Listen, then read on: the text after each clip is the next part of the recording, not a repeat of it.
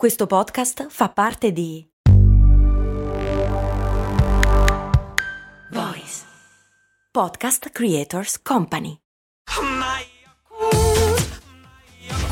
Se a volte ti senti così, ti serve la formula dell'equilibrio.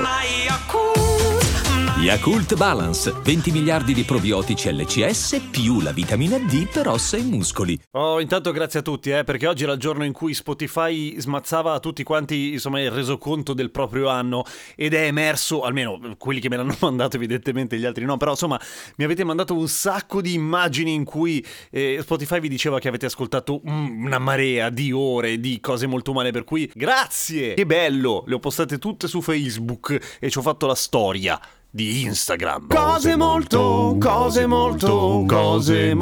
umane.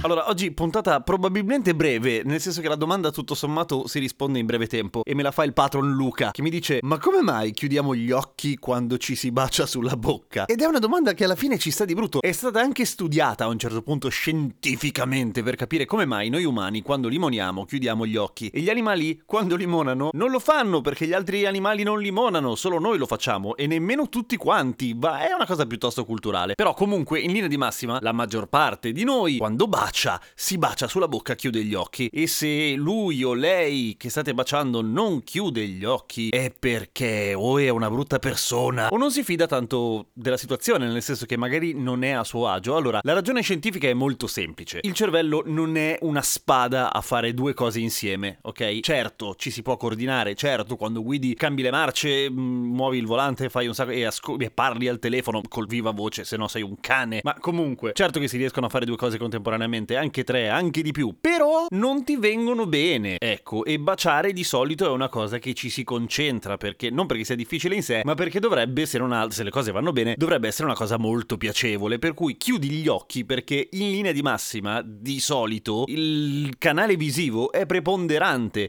e il canale visivo di quando limoni fa schifo, nel senso che non riusciamo a mettere a fuoco da così vicino. Tra l'altro gira un meme in questi giorni su Facebook, da un po' in realtà, in cui si vede quello che vedono, cioè una vignetta in cui si vede quello che vedono una coppia che si bacia, no? E ovviamente la persona davanti la vedi tutta deformata, e a meno che tu non sia come me, che hai superato i 40 e adesso sei presbite, quindi quando apri gli occhi e hai una cosa vicino vedi una macchia di colore, per cui in realtà potrei anche limonare occhi aperti, ma non è questo il punto. Il canale visivo prepondera su quello delle sensazioni, dell'amore e del sesso, per cui ti disturba e quindi è automatico. Provate a pensare ad altre sensazioni belle, tipo mangiare qualcosa di molto buono. Di solito si chiudono gli occhi anche quando bevete un buon vino, una buona birra, o quando fate altre cose piacevoli col corpo. Comunque, per tornare ai baci, sicuramente c'è una ragione anche culturale popolare, nel senso di immaginario. È ovvio che nessuno di noi ha fatto il corso di limone guardando i film, però è anche vero che tutte le persone che si baciano nei film lo fanno a occhi chiusi, naturalmente, perché sennò sarebbe un po' strano. Sono abbastanza certo che non andiamo per imitazione, ma che ci sembri naturale, questo sì. Ora, quando succede che ci si bacia ad occhi aperti? Quando